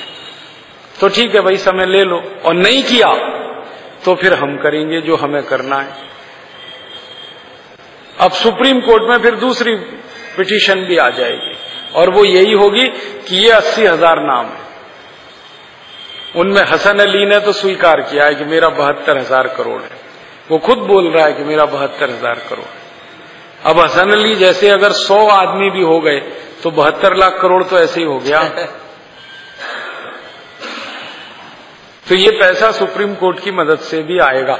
कैसे आएगा? सुप्रीम कोर्ट ने एक बार ऐसा किया था मैं पुरानी बात याद दिलाता हूँ। जब नरसिम्हा राव इस देश में प्रधानमंत्री थे तो एक घोटाला हुआ था, उसका नाम है यूरिया घोटाला। उसमें 133 करोड़ रुपए का पेमेंट हुआ, यूरिया नहीं आया। पैसे चले गए, यूरिया नहीं आया। जाँच हुई तो पता चला वो पैसे नरसिम्हा राव के बेटे के खाते में जमा है। तो सुप्रीम कोर्ट ने खाता जब्त करा दिया। वो खाता स्विट्जरलैंड की बैंक में था। खाता जब्त हुआ 133 करोड़ रुपए उसमें से निकल के सुप्रीम कोर्ट में आके जमा हो गए। और जिसके खाते में पैसा जमा था, वो जेल चला गया। तो हम सुप्रीम कोर्ट को इतनी बात याद दिलाएँगे कि अगर यूरिया घोटाले का पैसा वापस आ गया तो चारा घोटाले का भी आ सकता है। बोफोर्स घोटाले का भी आ सकता है। आएगा कि नहीं? घोटाले घोटाले सब तो ये 110 लाख करोड़ रुपए आना तो पक्का है। बस इसमें समय का फेर है। तुरंत आ जाए या थोड़ा एक आध साल में आ जाए। हमने योजना ये बना रखी है कि ये पैसे को लाने के लिए एक और रास्ता है, वो भी अपनाएँगे अगर हमको ज़रूरत पड़ी तो। वो रास्ता है कि स्विट्जरलैंड के खिलाफ अंतर्राष्ट्रीय अदालत में मुकदमा करेंगे और इसमें मज़ा पता है क्या आएगा कि हमारे जैसे पचास देश मुकदमा करेंगे एक साथ। क्योंकि उन देशों के भी खाते हैं उनके। और इनके ऊपर मुकदमा बताए हम क्या करने की तैयारी कर रहे हैं। ये स्विट्जरलैंड की बैंकों में जो पैसे जमा होते हैं, उसका वो ब्याज नहीं देते। उल्टा जमा करने वाले से सर्विस चार्ज लेते हैं। फिर क्या होता है कि ये पैसा वो ब्याज पे दूसरों को उठा देते हैं और उसमें से ब्याज वसूलते हैं और अपने देश में मज़ा करते हैं। हमारे पैसे पे वो ब्याज वसूलते हैं और मज़ा करते हैं। हमको ब्याज नहीं देते। ये बेईमानी पर मुकदमा होगा। और हम जीतेंगे इसमें। और वो मुकदमा जीत के ये पैसा आ जाएगा। अभी अमेरिका ने किया ऐसा, मालूम है? बराक ओबामा, जो अमेरिका में राष्ट्रपति बना, पहली बार एक काला आदमी गोरे अमेरिका में राष्ट्रपति बना। अमेरिका में गोरे लोगों का वोट है पिचासी प्रतिशत, काले लोगों का वोट है पंद्रह प्रतिशत, फिर भी जीत गया। क्यों जीता? उसने लोगों से एक वायदा किया। उसने कहा कि मैं राष्ट्रपति बनता हूँ। पहला काम ये करूँगा, स्विस बैंक का पैसा लाऊँगा। अमेरिका में भी भ्रष्टाचार है, आपको मालूम वहाँ भी भ्रष्ट नेता है। वो भी पैसा ले जाके स्विस बैंक में रखते हैं। तो उसने कहा था, मैं लेके आऊँगा। तो लोगों ने वोट दिया उसको। इतना वोट दिया कि किसी को नहीं मिला। ढाई सौ साल में इतना वोट उसको मिल गया अकेले और उसने वायदा निभाया। जीतने के पंद्रह दिन के बाद उसने ये कानून बना दिया। और कानून बनने के 21 दिन में पैसा आ गया। अमेरिका के 4,490 लोगों के खाते पकड़े गए स्विस बैंक में और 470 अरब डॉलर मिल गया। अमेरिका ने उस पैसे को निकाल लिया। अब अमेरिका ने ये कर लिया तो भारत भी कर सकता है। और बराक ओबामा ने भारत के प्रधानमंत्री को चिट्ठी लिखी है कि मैं आपकी मदद कर सकता हूँ इस काम। आप अगर बोलो तो मैं मदद कर सकता हूँ। कैसे मैंने पैसा निकाला मुझे मालूम है। आप भी निकाल तो वो मदद करने को तैयार है। क्योंकि बराक ओबामा जो है ना, भारत के एक नेता को सबसे ज़्यादा मानता है, वो है महात्मा गांधी। बराक ओबामा के ऑफ़िस में और उसके घर में जिस नेता की फ़ोटो है, वो महात्मा गांधी की ही है।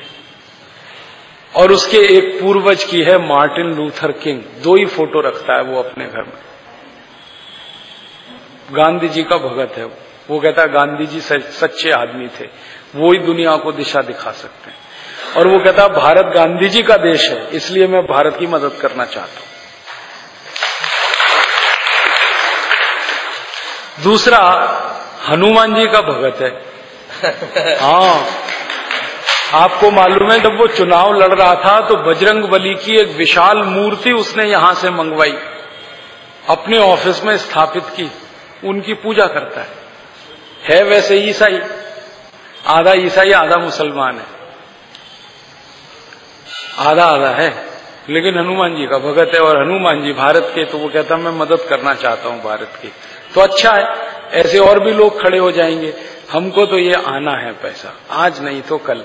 अब करेंगे क्या हम इस पैसे का? वो महत्व का है। तो उसके लिए हमने भारत स्वाभिमान की तरफ़ से एक योजना बनाई है।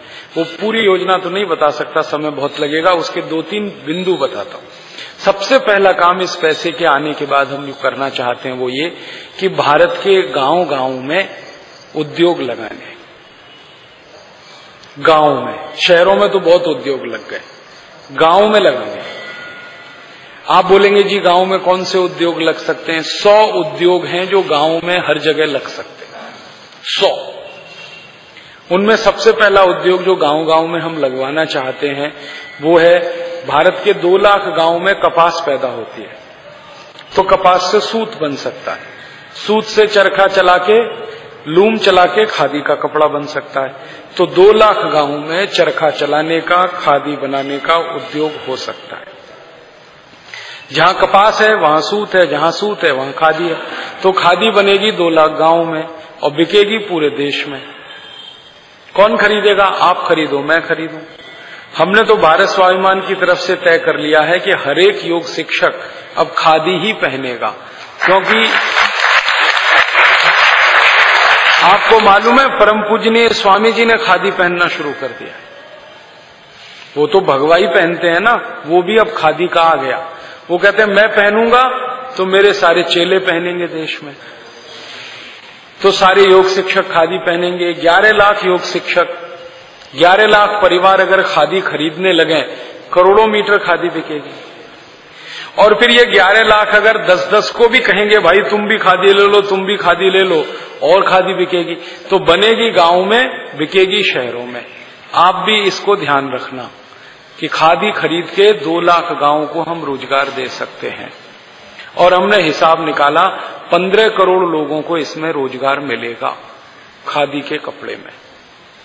और ये अकेली ऐसी चीज़ है जिसमें बिजली की ज़रूरत नहीं है। बिना बिजली के ये सब काम होगा। चरखा चलाना हाथ से, सूत को बुनना हाथ से, सूत को रंगना हाथ से कपड़े का ये सब हाथ का काम है, इसमें बिजली की कहीं ज़रूरत ही नहीं।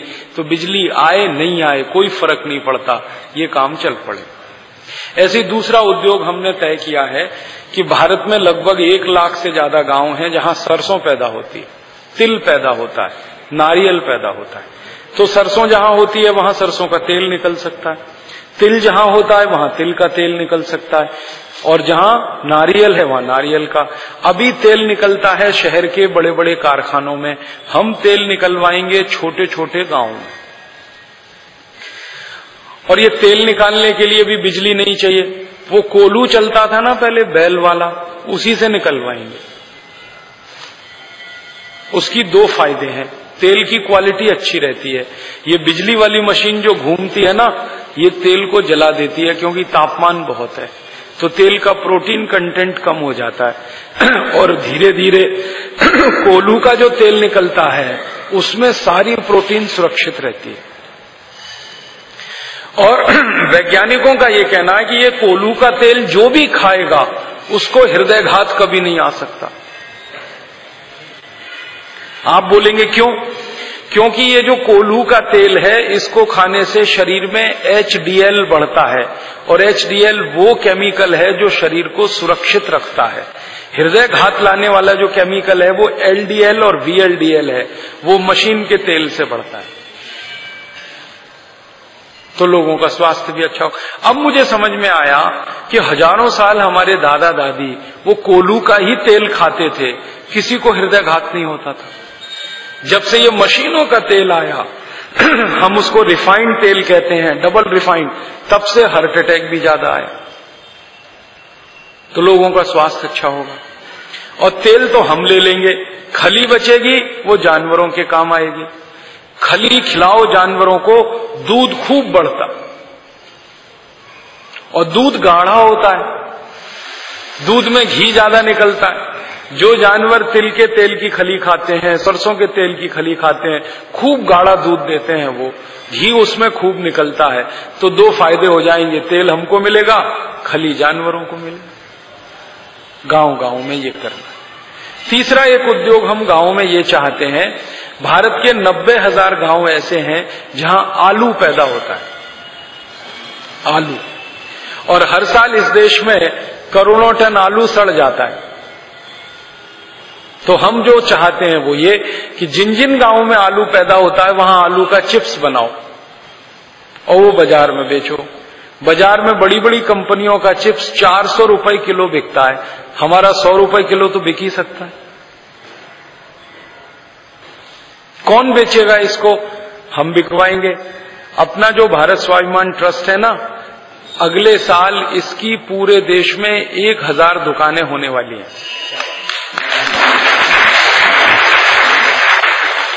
एक हज़ार आरोग्य केंद्र हम शुरू करने जा रहे हैं। उन आरोग्य केंद्रों पर गाँव गाँव में बना हुआ माल ही बिकेगा। तो चिप्स बनाएँगी गाँव की माताएँ बहनें, बिकवाएँगे हम उनका, पैसा उनको मिलेगा।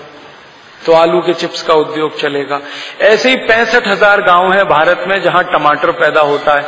वहाँ टमाटर की चटनी बनाएँगे और चटनी शहर में बिकेगी। टमाटर बिकता बीस रुपए किलो, चटनी दो सौ रुपए किलो, आलू बिकता है दस बारह रुपए किलो, चिप्स चार सौ रुपए किलो। तो हम चाहते हैं कि गाँव से कच्चा माल बिकने के लिए ना आए, पक्का माल गाँव से बिकने के लिए शहर में आए। एक लाख गाँव है जहाँ गेहूँ पैदा होता है अच्छा गेहूँ होता है। बहुत अच्छी क्वालिटी का गेहूँ होता है, जैसे शरबती गेहूँ, जैसे कठिया गेहूँ। खाओ तो शरीर में इतनी पौष्टिकता है कि हम सोच नहीं सकते। मध्य प्रदेश के कुछ इलाकों में शरबती गेहूँ है, कुछ इलाकों में कठिया गेहूँ है, उसकी जैसी ताकत कहीं नहीं है। और ये कठिया गेहूँ की विशेषता है कि बिना पानी के होता है। पूरे बुंदेलखंड में भरा पड़ा है। तो जहाँ सबसे अच्छा गेहूँ है, वहाँ गेहूँ का आटा बनवाएँगे। गेहूँ नहीं बिकवाएँगे, आटा बिकवाएँगे। गेहूँ तो ग्यारह रुपए किलो बिकता, आटा छब्बीस रुपए किलो बिकता। आटा बना बना के गेहूँ का बेचेंगे। और अगर बिजली नहीं है तो हाथ वाली चक्की चलवाएँगे। हज़ारों साल तो हमने वही आटा खाया। और जिन्होंने वो आटा खाया है, और जिन्होंने वो आटा बनाया है, किसी भी माँ और बहन को बच्चे के जन्म के समय सिजेरियन नहीं करवाना पड़ा। क्योंकि वो चक्की चलाने से गर्भाशय का इतना एक्सरसाइज होता है कि बिना सिजेरियन बच्चे पैदा होते रहे इस देश में। वो चक्की इतनी बड़ी चीज़ है। और हम तो आज के लोगों को कहेंगे कि जिनका पेट बाहर निकला है वो सब चक्की चलाओ। आटा बनाओ पेट भी अंदर करो अपना। दोनों फ़ायदे हैं। और वो चक्की के आटे के फ़ायदे बहुत हैं। इसमें आटा धीरे धीरे बनता है तो क्वालिटी अच्छी है। और ये बिजली वाले में तेज़ी से बनता है तो जलता है। तो हर गाँव में गेहूँ का आटा, हर गाँव में आलू का चिप्स, हर गाँव में टमाटर की चटनी, हर गाँव में ऐसे ऐसे काम हम सौ कराना चाहते हैं। सूती, खादी के कपड़े का उद्योग, ऐसे सौ उद्योग हर गाँव में हो सकते हैं। उनमें, हरेक उद्योग में अगर दस आदमी को भी काम मिले तो हर गाँव में हज़ार परिवार को काम मिलेगा। एक हज़ार से ज़्यादा परिवार किसी गाँव में नहीं होते। माने हर गाँव में संपूर्ण रोज़गार हो जाएगा। और हमने इसका हिसाब निकाला, ये सौ उद्योग छह लाख पैंतीस हज़ार तीन सौ पैंसठ गाँव में। अगर हो गए तो साठ करोड़ लोगों को इसमें काम मिलेगा। तो नक्शा हम बदलना चाहते हैं इस देश का। अभी सारे उद्योग शहर में है। हम सौ उद्योग शहर से गाँव में ले जाना चाहते हैं। शहर में सिर्फ़ ऐसे उद्योग होंगे जो गाँव में नहीं चल सकते। जैसे टेलीविज़न बनाने का उद्योग गाँव में नहीं चल सकता, वो शहर में चलेगा। साइकिल बनाने का उद्योग गाँव में नहीं चल सकता, वो शहर में चलेगा। इसी तरह से कार बनाने का उद्योग गाँव में नहीं हो सकता, शहर में चलेगा। ट्रैक्टर बनाने का उद्योग गाँव में नहीं हो सकता, शहर में चलेगा। तो बड़े उद्योग शहर में और छोटे उद्योग सब गाँव। ऐसी व्यवस्था करें। इसमें कितना खर्चा होगा? हमने सब हिसाब जोड़ा। इसमें कुल मिला के पंद्रह से बीस लाख करोड़ का खर्चा आएगा और अपने पास 110 लाख करोड़ है स्विस बैंक का। आराम से ये काम हो जाएगा। इसके बाद दूसरा काम हम ये करना चाहते हैं कि गाँव गाँव में बिजली हो। हर गाँव में बिजली हो। अगर शहर में है तो गाँव में भी हो। नहीं तो किसी को बिजली नहीं हो। शहर वाले भी अंधेरे में रहे, गाँव वाले भी रहे। बिजली है तो सबको हो। ये नहीं कि शहर वालों को मिले, गाँव वालों को नहीं। अब बिजली हो तो बिजली घर चाहिए। तो हमने उसके लिए योजना बनाई है कि छोटे छोटे बिजली घर बनाएँगे एक एक मेगावाट के दो दो मेगावाट के। और दस गाँवों के बीच एक बिजली घर लगाएँगे। दस गाँवों की बिजली की ज़रूरत एक बिजली घर पूरा करे। तो ऐसे एक लाख बिजली घर लगेंगे। और एक लाख बिजली घरों को लगाने में पाँच लाख करोड़ खर्च होगा। तो कर देंगे, क्या फ़र्क पड़ता है? दस, एक सौ दस लाख करोड़ है। और ये छोटे बिजली घर हम इसलिए लगाना चाहते हैं, अभी भारत में पता है क्या होता है? बड़े बिजली घर लगते हैं। एक हज़ार मेगावाट, पंद्रह सौ मेगावाट, दो हज़ार मेगावाट, उसमें बिजली पैदा होती है, वो बारह हज़ार वोल्ट की होती है, तेरह हज़ार वोल्ट की होती है, पंद्रह हज़ार वोल्ट की होती है, बहुत ज़्यादा हाई। अब उस बिजली को घर में जलाना हो तो 220 वोल्ट में बदलना पड़ता है। तो 15000 वोल्ट से उसको घटाते घटाते 220 पे लाना पड़ता है। उसमें बिजली नष्ट करनी पड़ती है और वो फालतू में खर्च होती है। हमारे देश में कुल बिजली जितनी बनती है उसका 35 प्रतिशत इसी तरह से बर्बाद हो जाता है। तो हम ये चाहते हैं कि गाँव में, घरों में जो बिजली जलती है 220 वोल्ट की, वो उतने ही वोल्ट पर बने और जले। खर्च ना हो फालतू तो छोटे बिजली घर से ये संभव है।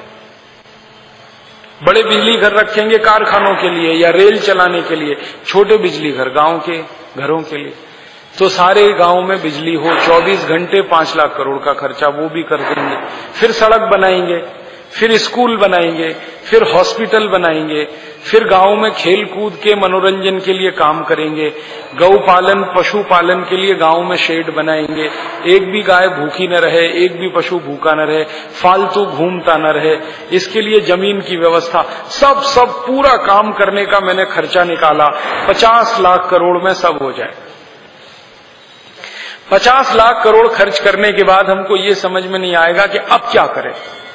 अभी भी साठ लाख करोड़ बचेगा। तो उसको भारत माता के नाम से बैंक में फिक्स डिपॉजिट कर देंगे। तो उसका एक साल का ब्याज छह लाख करोड़ आएगा। उस ब्याज से ही देश का हम खर्च चला लेंगे। किसी पे टैक्स लगाने की ज़रूरत ही नहीं पड़ेगी।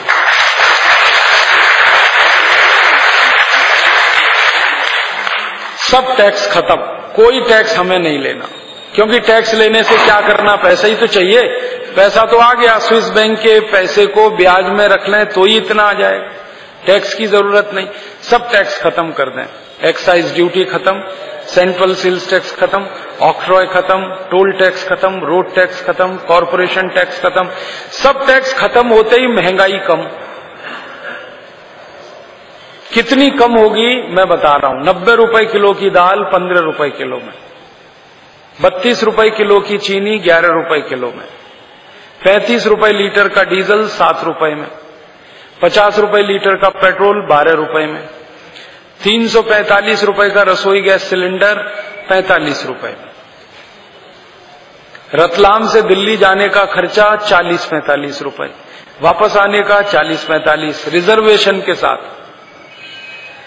अमेरिका जाओ, दिल्ली से, और वापस आओ। सात से दस हज़ार का खर्चा। महँगाई इतनी कम हो जाए। और महँगाई कम हो गई तो आपको भी, मुझको भी, सबको आनंद।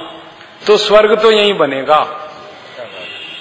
और कहीं नहीं, यहीं बनेगा। ऐसा देश बनाना चाहते हैं। इसके लिए वो पैसा लाना है, और उसके लिए ये अभियान चलाना है। तो आप बोलेंगे, हम क्या करें इसमें? आप मदद करो हमारी। आप बोलेंगे, हम क्या मदद कर सकते हैं? आपकी सबसे बड़ी मदद ये लगती है कि अभी सरकार के सामने जब हम बात करते हैं ना तो सरकार हमसे पहला सवाल, पता है क्या करती है? आपके साथ कितने लोग हैं? तो अभी जब प्रधानमंत्री से बात हुई तो हमने कहा कि इस समय तो 11 लाख हैं। दो साल में पाँच करोड़ हो जाएँगे। अब बताओ। तो उनका सब तो हमको बात माननी ही पड़ेगी आपकी। प्रधानमंत्री ने कहा, परम पूजनीय स्वामी जी से, कि आपकी एक बात को भी ना कहने की ताकत अब नहीं है मुझमें। बस आप मुझे समय दे दो जब स्वामी जी ने कहा ना, ये ये काम हम करना चाहते हैं तो उनका बिल्कुल हम करेंगे। हम ना नहीं कह सकते, क्योंकि आपकी ताकत इतनी बड़ी है। तो हम ये ताकत और बड़ी करना चाहते हैं। हिंदुस्तान की सब पार्टियों के पास कुल मिला के चार करोड़ सदस्य हैं। हम पाँच करोड़ बनाना चाहते हैं, ताकि हर पार्टी हमसे छोटी रहे। वो छोटे रहेंगे तो बात हमारी मानेंगे। लोग हमारे पास हैं तो बात हमारी चलेगी। क्योंकि ये प्रजातंत्र है ना, इसमें जिनके पास ज़्यादा लोग होते हैं उन्हीं की बात मानी जाती है। वो अच्छी हो या खराब, इससे महत्व तो नहीं है। ज़्यादा लोगों की सुनते हैं तो ज़्यादा लोग हमें इकट्ठे करने हैं। तो आप सब हमारे साथ आ जाओ तो संख्या बढ़ेगी हमारी। आप हमारे सदस्य बन जाओ। और सदस्य बनने के लिए एक फॉर्म है, वो भर दो। इक्यावन रुपए फ़ीस है। जो आप इक्यावन रुपए दोगे, वो हमारे ट्रस्ट में आएगा। ट्रस्ट की तरफ़ से खर्चा इसी काम के लिए किया जाएगा। कुछ विशेष सदस्य बनना चाहें तो ग्यारह सौ रुपए है। बस अंतर इतना है कि जो ग्यारह सौ रुपए देंगे, उनको ट्रेनिंग के लिए हरिद्वार बुलाते हैं। और स्वामी जी खुद ट्रेनिंग देते हैं। जो इक्यावन रुपए देंगे, उनकी ट्रेनिंग यही होगी। रतलाम में कोई हरिद्वार से आएगा, आपको सब सिखाएगा। तो आप हमारे साथ इसमें आ जाओ जल्दी से। तो हमारी संख्या बढ़ जाएगी। जितनी जल्दी हमारी संख्या बढ़ेगी, उतनी जल्दी ये काम हो जाए। हमारे देश में एक कहावत है संघे शक्ति कलयुगे। ये कलयुग है ना? कलयुग में संगठन की ताकत सबसे बड़ी होती है। तो संगठन चाहिए हमको। उसके लिए आपसे मदद मांगने आया। आप इसमें शामिल हो जाओ जल्दी से जल्दी। और अपने मित्रों को, परिचितों को, उनको भी शामिल करो इसमें। जितनी जल्दी ये काम होगा, उतना जल्दी देश को भला होगा। और इस ताकत से और भी कई काम हम कराना चाहते हैं। ये तो एक काम है स्विस बैंक का पैसा लाना। दूसरा एक काम हम करना चाहते हैं कि अपने भारत देश में हज़ार पाँच सौ और सौ के नोट सबसे ज़्यादा छपते हैं। आपको ये शायद मालूम है या नहीं कि जितने नोट बाज़ार में है ना, उसमें पिचासी प्रतिशत नोट बड़े नोट हैं। हज़ार के, पाँच सौ के सौ के। और पंद्रह प्रतिशत नोट है, वो पचास के, बीस के, दस के और पाँच के और एक के हैं। अब चौरासी करोड़ लोगों को तो एक दिन में बीस रुपया नहीं है खर्च करने को तो उनको तो हज़ार रुपए क्या ज़रूरत है? इसका माने ज़्यादा लोगों को तो बीस और पचास का नोट चाहिए। तो हम चाहते हैं कि इस देश में बीस और पचास के नोट ही चलें सब। हज़ार का नोट बंद हो, पाँच सौ का बंद हो, सौ का बंद हो। ये कानून बदलना है अपने तो इसके दो फ़ायदे हैं। एक तो गरीब आदमी को जो चाहिए वो मिलेगा। दूसरा, बड़े नोटों से इस देश में भ्रष्टाचार ज़्यादा होता है। नोट अगर छोटे हो गए तो भ्रष्टाचार कम होगा। अभी किसी को दस करोड़ की रिश्वत देनी है तो एक ब्रीफ केस में भर के दे आता है। और जब पचास रुपए से ऊपर का नोट ही नहीं होगा, तब देखे दस करोड़ की रिश्वत कैसे देगा। हाँ। ट्रक भर के नोटों के बंडल ले जाने पड़ेंगे। तो लेने वाला भी परेशान और देने वाला भी परेशान। लेने वाला रखेगा कहा एक ट्रक भर के बंडल? तो ये झक मार के भ्रष्टाचार कम होगा। और इससे भी बड़ा एक दूसरा काम होगा वो ये कि अपने भारत में पाकिस्तान की तरफ़ से जाली नोट आजकल बहुत आ रहे हैं। आप अखबार पढ़ते पंद्रह से बीस प्रतिशत जाली नोट आ गए अपने देश में। और पाकिस्तान ये जाली नोट जो भेजता है ना वो हज़ार और पाँच सौ और सौ के ही है। पचास के नहीं भेजता। एक पाकिस्तानी एजेंट को अभी सरकार ने पकड़ा है उससे पूछा कि तुम पचास के नोट क्यों नहीं लाते जाली? तो उसने कहा वो महँगा पड़ता है। उसने उसका हिसाब बताया कि पचास का नोट छापना उसको पाकिस्तान से भारत लेके आना इसमें एक पचास का नोट चलाने में पचपन रुपए खर्च होते हैं। तो हमको घाटा है। और बीस का नोट चलाने में पच्चीस खर्च होते हैं। दस का चलाने में पंद्रह खर्च होते हैं। वो कहता है हज़ार का हम इसलिए लाते हैं कि ये सस्ता पड़ता है। पाँच सौ का भी सस्ता पड़ता है, सौ का। तो आप हज़ार पाँच सौ सौ के नोट ही खत्म कर दो तो जाली नोट की समस्या हल हो जाएगी। और लोगों की ज़रूरत के नोट ज़्यादा हो जाएँगे। और फिर इससे एक फ़ायदा और होगा कि जब नोट छोटे होंगे ना तो लोग ज़्यादा से ज़्यादा व्यवहार बैंकों के माध्यम से करेंगे। कैश का ट्रांजैक्शन कम हो जाएगा। चेक से होगा या ड्राफ्ट से होगा। तो चेक और ड्राफ्ट का ट्रांजैक्शन अगर बढ़ता है तो ईमानदारी बढ़ेगी। बैंकों का व्यवसाय बढ़ेगा, लोगों का रोज़गार बढ़ेगा, ज़्यादा बैंक खोलने पड़ेंगे, लोगों को बचत करने की आदत पड़ेगी, खाते बैंकों में जाएँगे, ये सब एक अच्छा काम इस देश में होता जाए। एक और काम हम करना चाहते हैं वो ये कि भारत की जो इस समय कानून व्यवस्था है, इसके कानून सब अंग्रेज़ों के जमाने के हैं। एक आईपीसी है इंडियन पिनल कोड एक सीआरपीसी क्रिमिनल प्रोसीजर कोड एक सीपीसी सिविल प्रोसीजर कोड ये सब अंग्रेज़ों के जमाने के कानून हैं। ये हटाना है हमको, क्योंकि इस कानून से न्याय नहीं मिलता किसी को। कानून ही ऐसे हैं, न्याय दे ही नहीं सकते वो। आईपीसी सीआरपीसी सीपीसी के बारे में एक पूर्व मुख्य न्यायाधीश से मेरी बात हुई तो उन्होंने क्या कहा, मैंने उनको पूछा कि कोर्ट में कितने मुकदमे चल रहे हैं तो उन्होंने कहा साढ़े तीन करोड़। मैंने कहा, इनका फैसला कब आएगा? तो उन्होंने कहा, तीन सौ साल में। मैं पूछा, क्यों? तो उनका कानून ऐसा है आईपीसी सीआरपीसी सीपीसी जल्दी फैसला आ ही नहीं सकता। अब 300 साल में फैसला आए तो वादी भी मर जाएगा, प्रतिवादी भी मर जाएगा। फैसला किसको करोगे आप? 300 साल कौन ज़िंदा रहेगा? इसका माने, कानून ऐसा होना चाहिए जिसमें फैसला जल्दी से जल्दी क्योंकि अंग्रेज़ी उनकी भाषा नहीं है फेल हो गए तो क्या बात है इसमें? मैं आपको एक पुरानी घटना सुनाता हूँ। भारत के एक प्रधानमंत्री थे पंडित ला, शा, लाल बहादुर शास्त्री जी। उनका बड़ा बेटा हर समय अंग्रेज़ी में फेल होता था। अब प्रधानमंत्री का बेटा अंग्रेज़ी में फेल हो सकता है। तो किसान का बेटा फेल हो जाए तो कौन सी बात? शास्त्री जी को उसकी कोई चिंता नहीं थी। वो तो कहा करते थे कि ये हिंदी में फेल हुआ तब इसकी मैं मरम्मत करूँगा। अंग्रेज़ी में फेल हो जाए तो क्या फ़र्क पड़ता? हो गया। तो ये हमें सबको समझना है। और मोटी सी बात है कि जब इंग्लैंड का कोई आदमी अपने बच्चे को हिंदी में नहीं सिखा रहा, पढ़ा रहा तो आप क्यों सिखा, पढ़ा रहे? सारे विषय हम हिंदी करना चाहते हैं ताकि आसान हो जाए। और शिक्षा में जैसे ही मातृभाषा आएगी, बोझा कम हो जाए।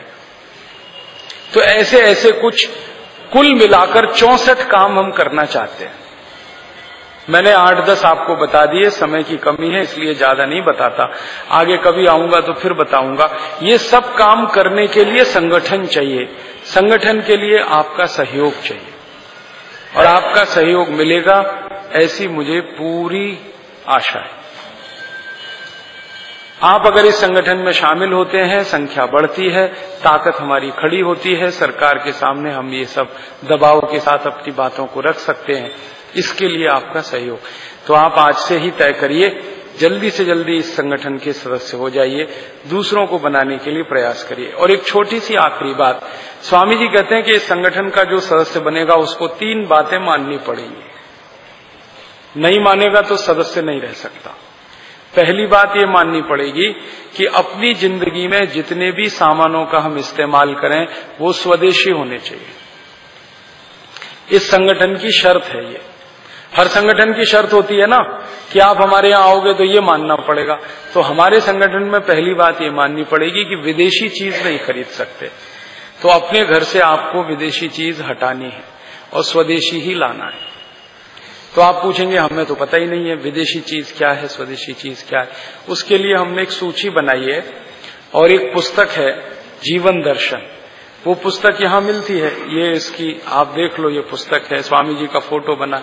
इसको खोलना तो पीछे के पन्ने पर 115 नंबर का पेज है। ये पेज है। इसमें पूरी लिस्ट है। एक तरफ़ लिखा है स्वदेशी सामान, एक तरफ़ लिखा है विदेशी सामान। विदेशी लाना नहीं है, सिर्फ़ स्वदेशी लाना। ये पुस्तक से मिल जाएगा। आप चाहे तो इसकी फोटोकॉपी करा सकते हैं देशी विदेशी सामान की। रसोई घर में चिपका के रख सकते हैं।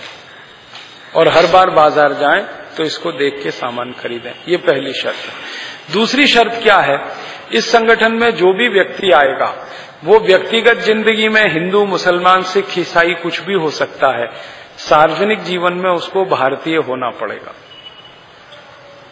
वो सार्वजनिक जीवन में हिंदू, मुसलमान, सिख, ईसाई नहीं हो सकता।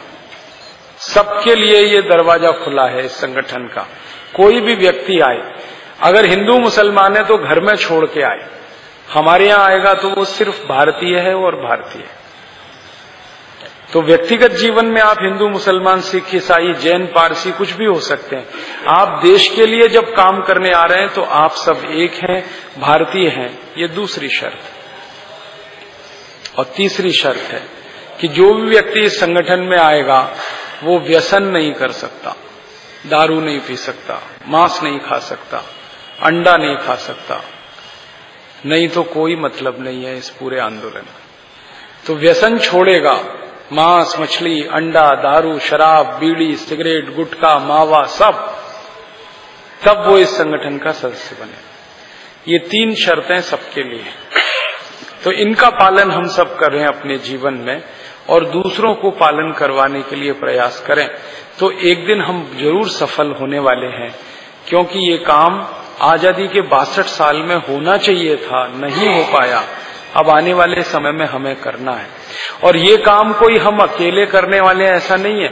हमारे लाखों लाखों क्रांतिकारियों का यही सपना था कि देश आज़ादी के बाद निरोगी हो, सुखी हो, समृद्धशाली हो संपत्तिवान हो, स्वदेशी हो, स्वावलंबी हो, यही सपना था गांधी जी का, यही सपना था सरदार भगत सिंह का, यही सपना था दूसरे क्रांतिकारियों का।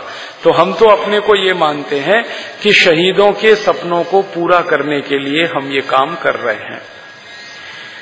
और हम ये भी मानते हैं कि काम हम नहीं कर रहे हैं, काम तो कोई और करवा रहा है, हम तो निमित्त मात्र हैं। ये भगवान करवा रहा है, ईश्वर करवा रहा है।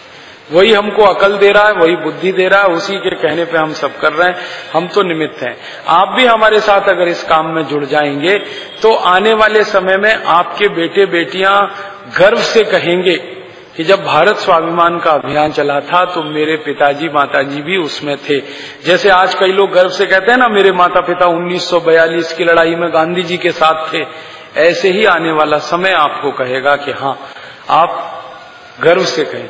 और जो नहीं शामिल होंगे, काम तो ये होने वाला है। देखो मैं आपको बता दूँ।